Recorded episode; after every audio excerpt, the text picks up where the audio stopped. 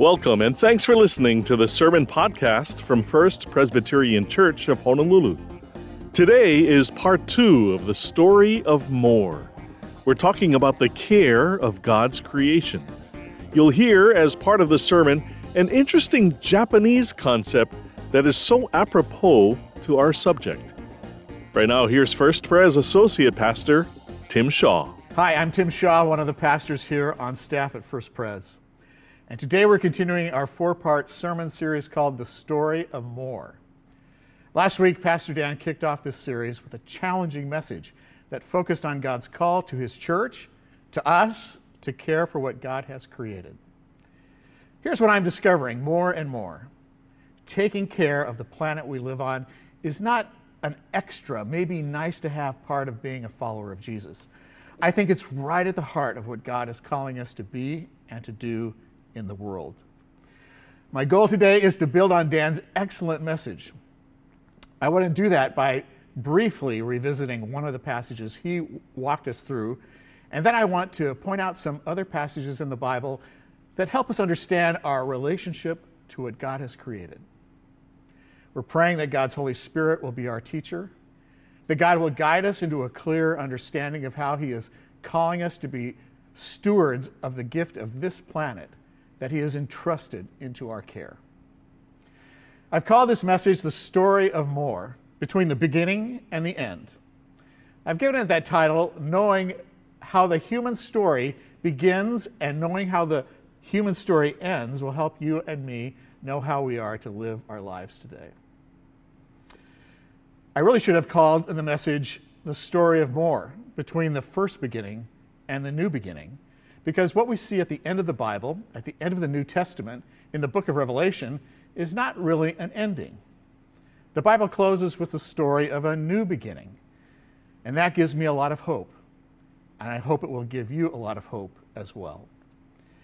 It's so easy to get discouraged, to lose hope, and just want to give up. Uh, the challenges are too great. There's nothing I can do about these huge issues facing our world. I want to encourage us to fight off the temptation to think that way. I to encourage us to live with renewed hope because there are reasons for hope. The New Testament closes with a new heaven and a new earth, a renewed, recreated earth. At the end of the book of Revelation, we see a new Jerusalem coming down from heaven, coming down to this planet. I think one of the big errors that I was guilty of making at one time in my life was thinking that my impact on the planet doesn't really matter. It didn't really matter that much because, in the end, hey, it was all going to be destroyed. I no longer believe that is what the Bible teaches. It's part of the hope that we have as followers of Jesus that one day God's kingdom will fully come to the earth, to this earth, and that we will live with God forever. Knowing how the story begins and who God has made us to be, and having an idea of what is ahead for us in the future is super helpful as we think about who we are and what we are called to be and to do with our lives. We started 2021 uh, talking about knowing our why.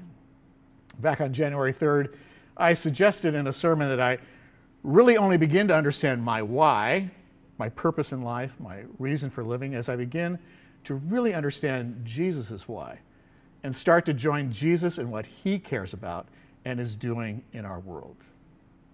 On the first Sunday in January, I suggested something that might have seemed ridiculous. I said in that first message of the new year could it be that during this challenging season, during this ongoing pandemic, in the middle of all the turbulence we are living through as a nation and a world, could it be that we just might have a unique opportunity right now to ask some very deep questions about our lives? What is God calling us to be and to do with the life He has given to us? You and I are endangered species.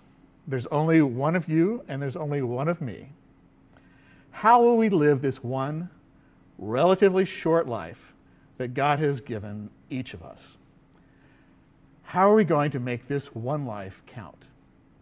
Could this season of challenge be a time when we might discover or rediscover our why?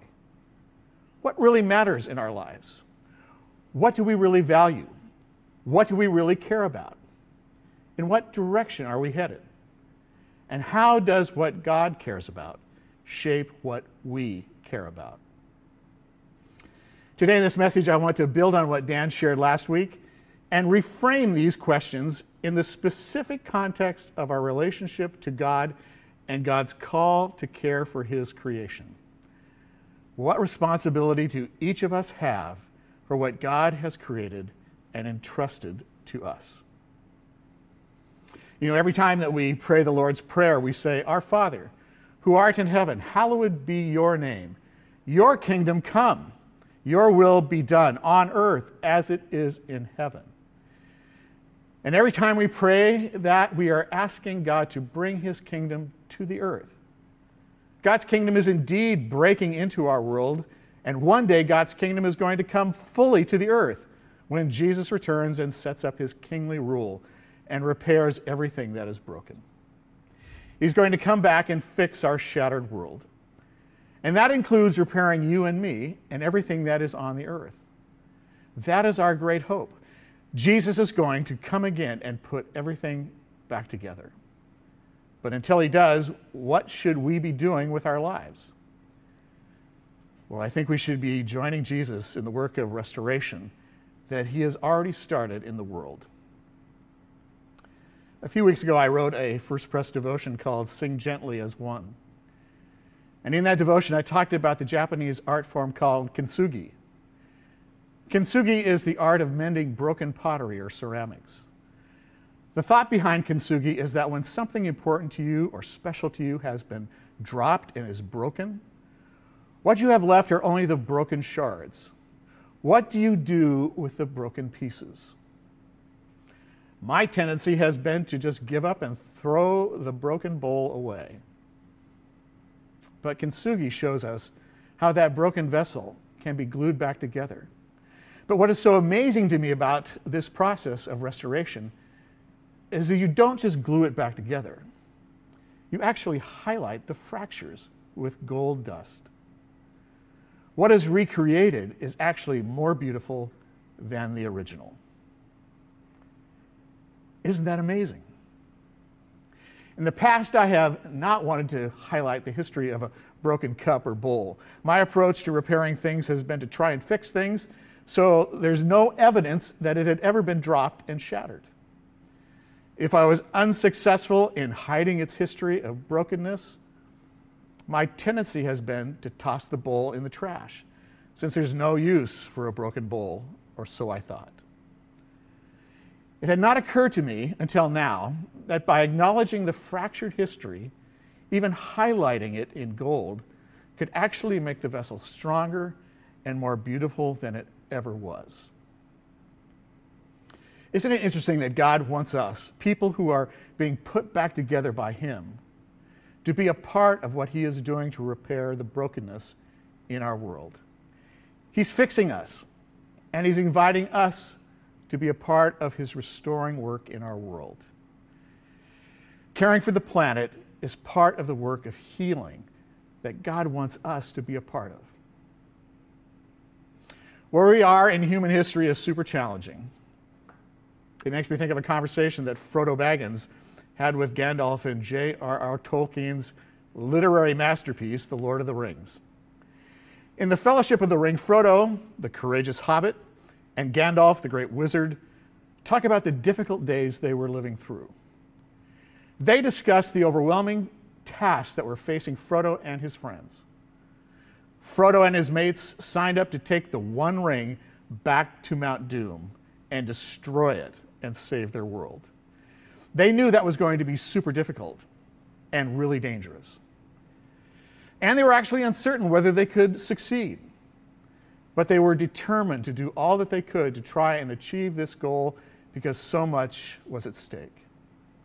To destroy the ring before it got into the hands of the forces of evil, that was going to require a lot of courage and a lot of risk taking. As Frodo and Gandalf talked about the challenges ahead, Frodo says to Gandalf, I wish it need not have happened in my time. And then Gandalf replies, so do I. and so do all who live to see such times. But that is not for them to decide. All we have to decide is what to do with the time that is given us. We don't get to choose the times we are living through. I think that's true when we're talking about a moment in human history like the one we're living in.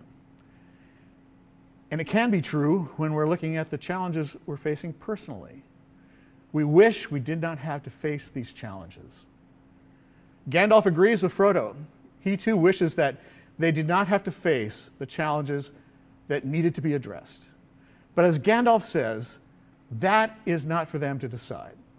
All we have to decide is what to do with the time that is given us. I'm definitely with Frodo. I would prefer we weren't facing a global pandemic. I wish our nation and world was not as divided as it is. I wish we were not facing the climate challenges I think we're in. Now, I'm not a climate scientist, but I didn't just roll off the back of a turnip truck.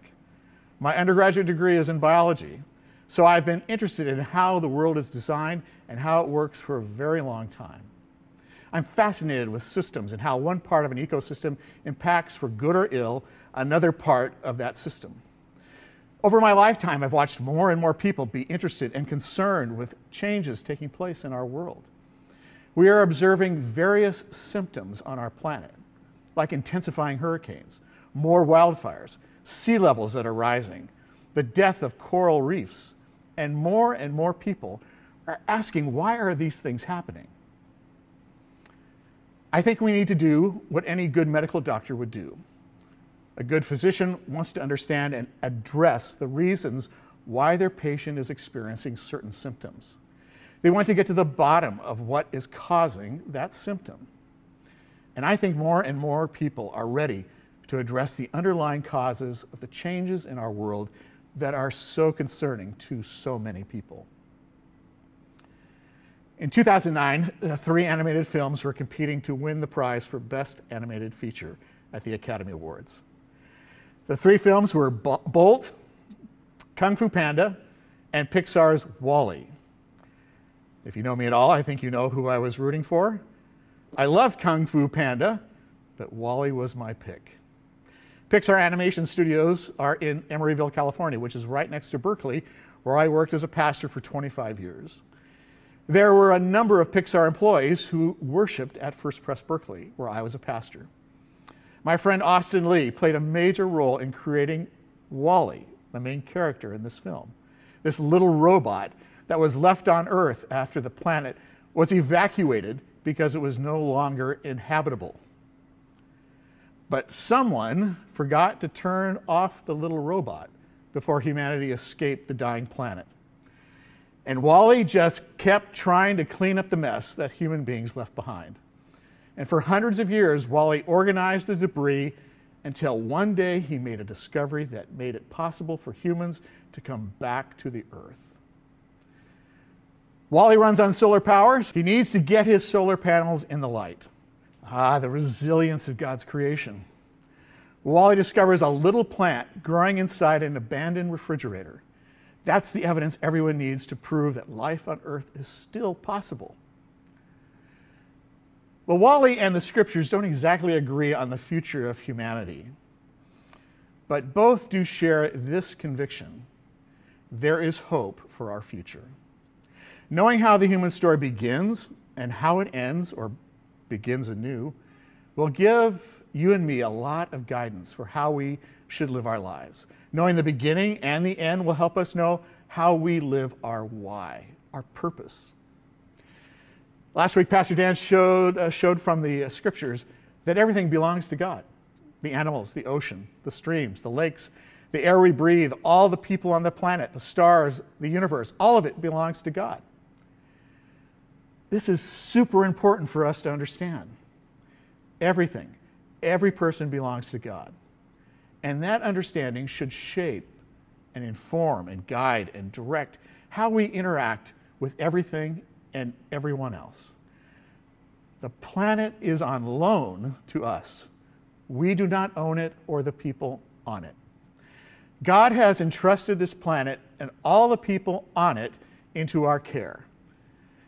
It's like God has given us the keys to his Lamborghini. Living on earth is not like renting a Toyota Corolla from Enterprise. And it's not like carjacking a vehicle and getting in a chase with the police across Southern California. Uh, God has loaned us his Lamborghini. I've watched those car chases across LA on TV. I've seen the California Highway Patrol pursue a stolen vehicle down the 405 freeway. The person driving the stolen car does not care what happens to the minivan he's in. He has zero concern for how banged up that vehicle gets. It doesn't bother him when he slams into other cars or when he drives across the median or plows into a guardrail. All he's concerned about is accomplishing his personal goal of surviving. These car chases usually don't end up well for the carjacker. God has given us the keys to his Lamborghini. But human history has a lot of examples of what looks like the equivalent of a carjacking of the planet. I think we're getting better at caring for the earth, but there are still a lot of examples of a devil may care attitude towards how we generate power or manufacture products or extract minerals from the earth or use plastics. We've got some serious problems because of the way we've been living.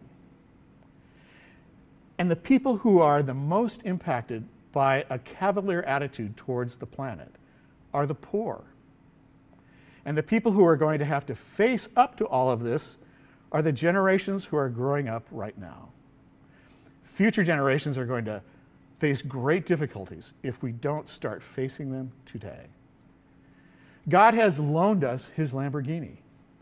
We are not renting a car from Enterprise. I actually think you shouldn't trash a rental car. Living on earth is more like having a friend loan us their car. I was talking to Pastor Dan this week, and he told me the story of a time of a friend who, when a friend of his borrowed one of their cars. And when Dan got it back, it was trashed. McDonald's wrappers were everywhere, sand on the seats, no gas in the tank. When we borrow our friend's car, we should return it to them in better condition than when we got it. The gas tank should be full, even if it was on, on a quarter tank when they gave it to us. This is like backpacking. When you head into a pristine wilderness, the goal is to leave no trace that you were there. When you're a house guest for a couple of days, the same principle applies leave no trace, strip the bedding, put the sheets and towels in the laundry room, empty the trash cans, replace all the ice cream you ate in the middle of the night. God, our friend, has loaned us his Lamborghini by placing us on this earth. Actually, let me take that up a notch or two. Our boss has loaned us his Lamborghini, and I think we should return the car in good condition. Knowing how the human story begins and how it ends helps us know how we are to live. Last week, Pastor Dan talked about the word dominion in Genesis 1:26. It's a really interesting word. Here's the passage Let us make humankind in our image, according to our likeness, and let them have dominion over the fish of the sea, and over the birds of the air, and over the cattle, and over all the wild animals on the earth, and over every creeping thing that creeps on the earth. Dan reminded us that dominion does not mean domination. I totally agree with that. In fact, this is a royal word in Hebrew. I think the English word viceroy best captures the meaning of the Hebrew word radah that is translated dominion in this verse. A viceroy is a ruler who exercises authority in a colony on behalf of a sovereign. A viceroy is a governor, a deputy, a representative, a steward who is caring for something that belongs to a king or a queen. The English word viceroy comes from French, where vice means in place of, and roy means the king. A viceroy is one who acts in the place of the king. And you and I were created to rule on this planet as viceroys of the King of Kings, the one who owns it all. Psalm 24 1 says, The earth is the Lord's and everything in it, the world and all who live in it. In Revelation 4:16 we read, you are worthy, O Lord and God, to receive glory and honor and power, for you created all things, and by your will they were created and have their being. And in Colossians chapter 1, we read that all creation was created by Christ, through Christ, and for Christ. Listen to this paraphrase from the message version of the Bible. Here's the Apostle Paul writing in Colossians 1.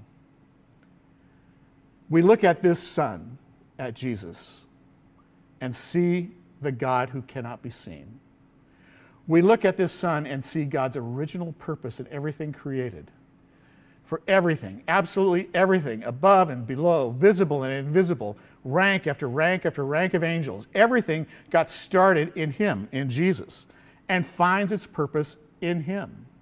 He was there before any of it came into existence and holds it all together right up to this moment. And knowing how the human story ends will help us think more deeply about how we are to live today. My friend Darrell Johnson writes The biblical vision of the future is not about the end of creation, it is about the beginning of creation, the beginning of a new creation. Quote, and I saw a new heaven and a new earth. That's Revelation chapter 21, verse 1. Darrell continues I like what Eugene Peterson comments on this verse. The biblical story began quite logically with a beginning. Now it draws to an end. Not quite so logically, also with a beginning. The sin ruined creation of Genesis is restored in the sacrifice renewed creation of Revelation.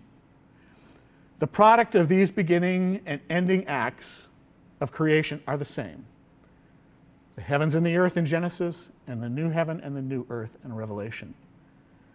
The story that has creation for its first word has creation for its last word.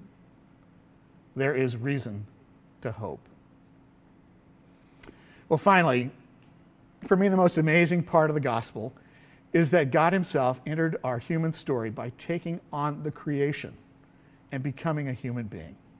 There is no greater affirmation of the value and importance of God's creation than the fact that God took on himself the creation. He became a human being. And when Jesus was raised from the dead, he wasn't raised as a spirit, he has a physical body.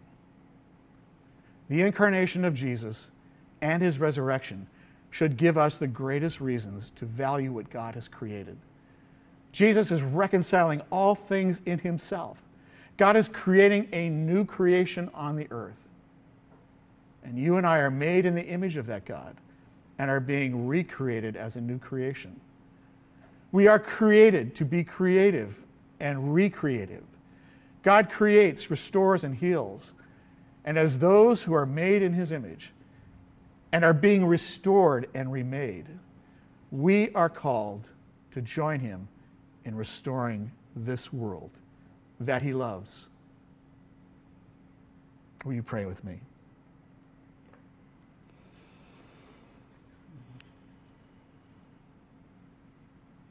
God of creation, we're so grateful that you are our God, that you are a merciful, good, loving God, and that you have made us in your image to be your image in the world. God, we just ask that you would continue to transform us and heal us and knit us back together. And as you do, God, we pray that you would show us how we can be a part of what you're doing in our world to heal the planet, to restore justice, to bring fractured relationships back together.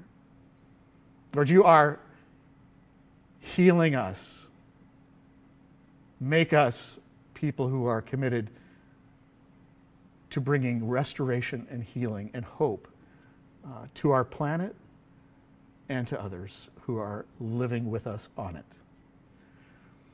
Lord, you've entrusted us with this beautiful gift.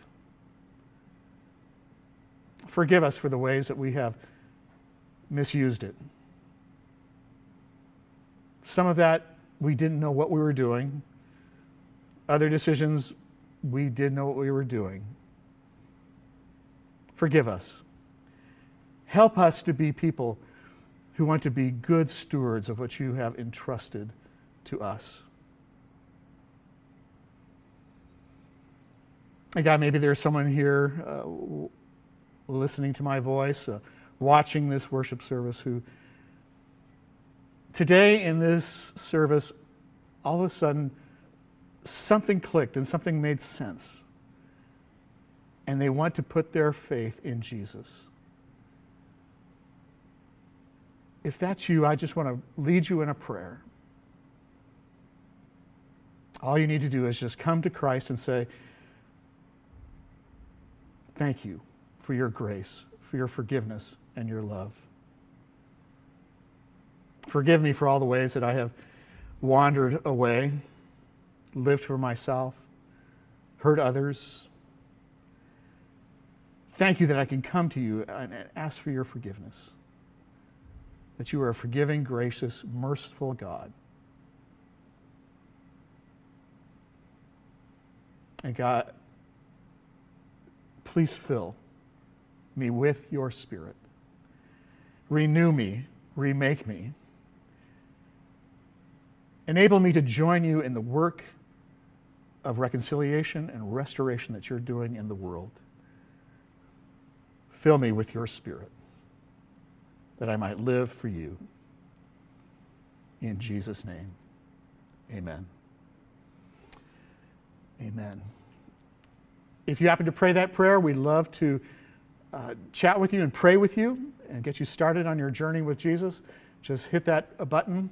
Uh, it says that you have uh, said yes to Jesus, and we will reach, reach out to you and get you started. Just before I say the final benediction or blessing, I do want to remind you that we are having communion right after this service. So look for that button that will send you into a breakout group for those of you who desire the sacrament of communion. And one of our pastors will be there to lead you. But for now, receive this blessing. May the Lord bless you and keep you. May His grace be upon you and His countenance on you. And may you know the deep deep love of God the Father, the Son, and the Holy Spirit. In Christ's name, amen. God bless and ahui ho. We are viceroys, stewards of the earth and all that God has given us. Let's continue to care for all of God's creation. If you'd like to hear this sermon again, you can listen to and download this and other sermons from the First Pres website, fpchawaii.org. Subscribe to the podcast on iTunes or wherever you get your podcasts. Normally, we gather on Sundays at our Ko'olau campus or at The Vine in Kaka'ako, but for now, you can find the entire church service streamed online on the church websites fpchawaii.org and thevinehawaii.org.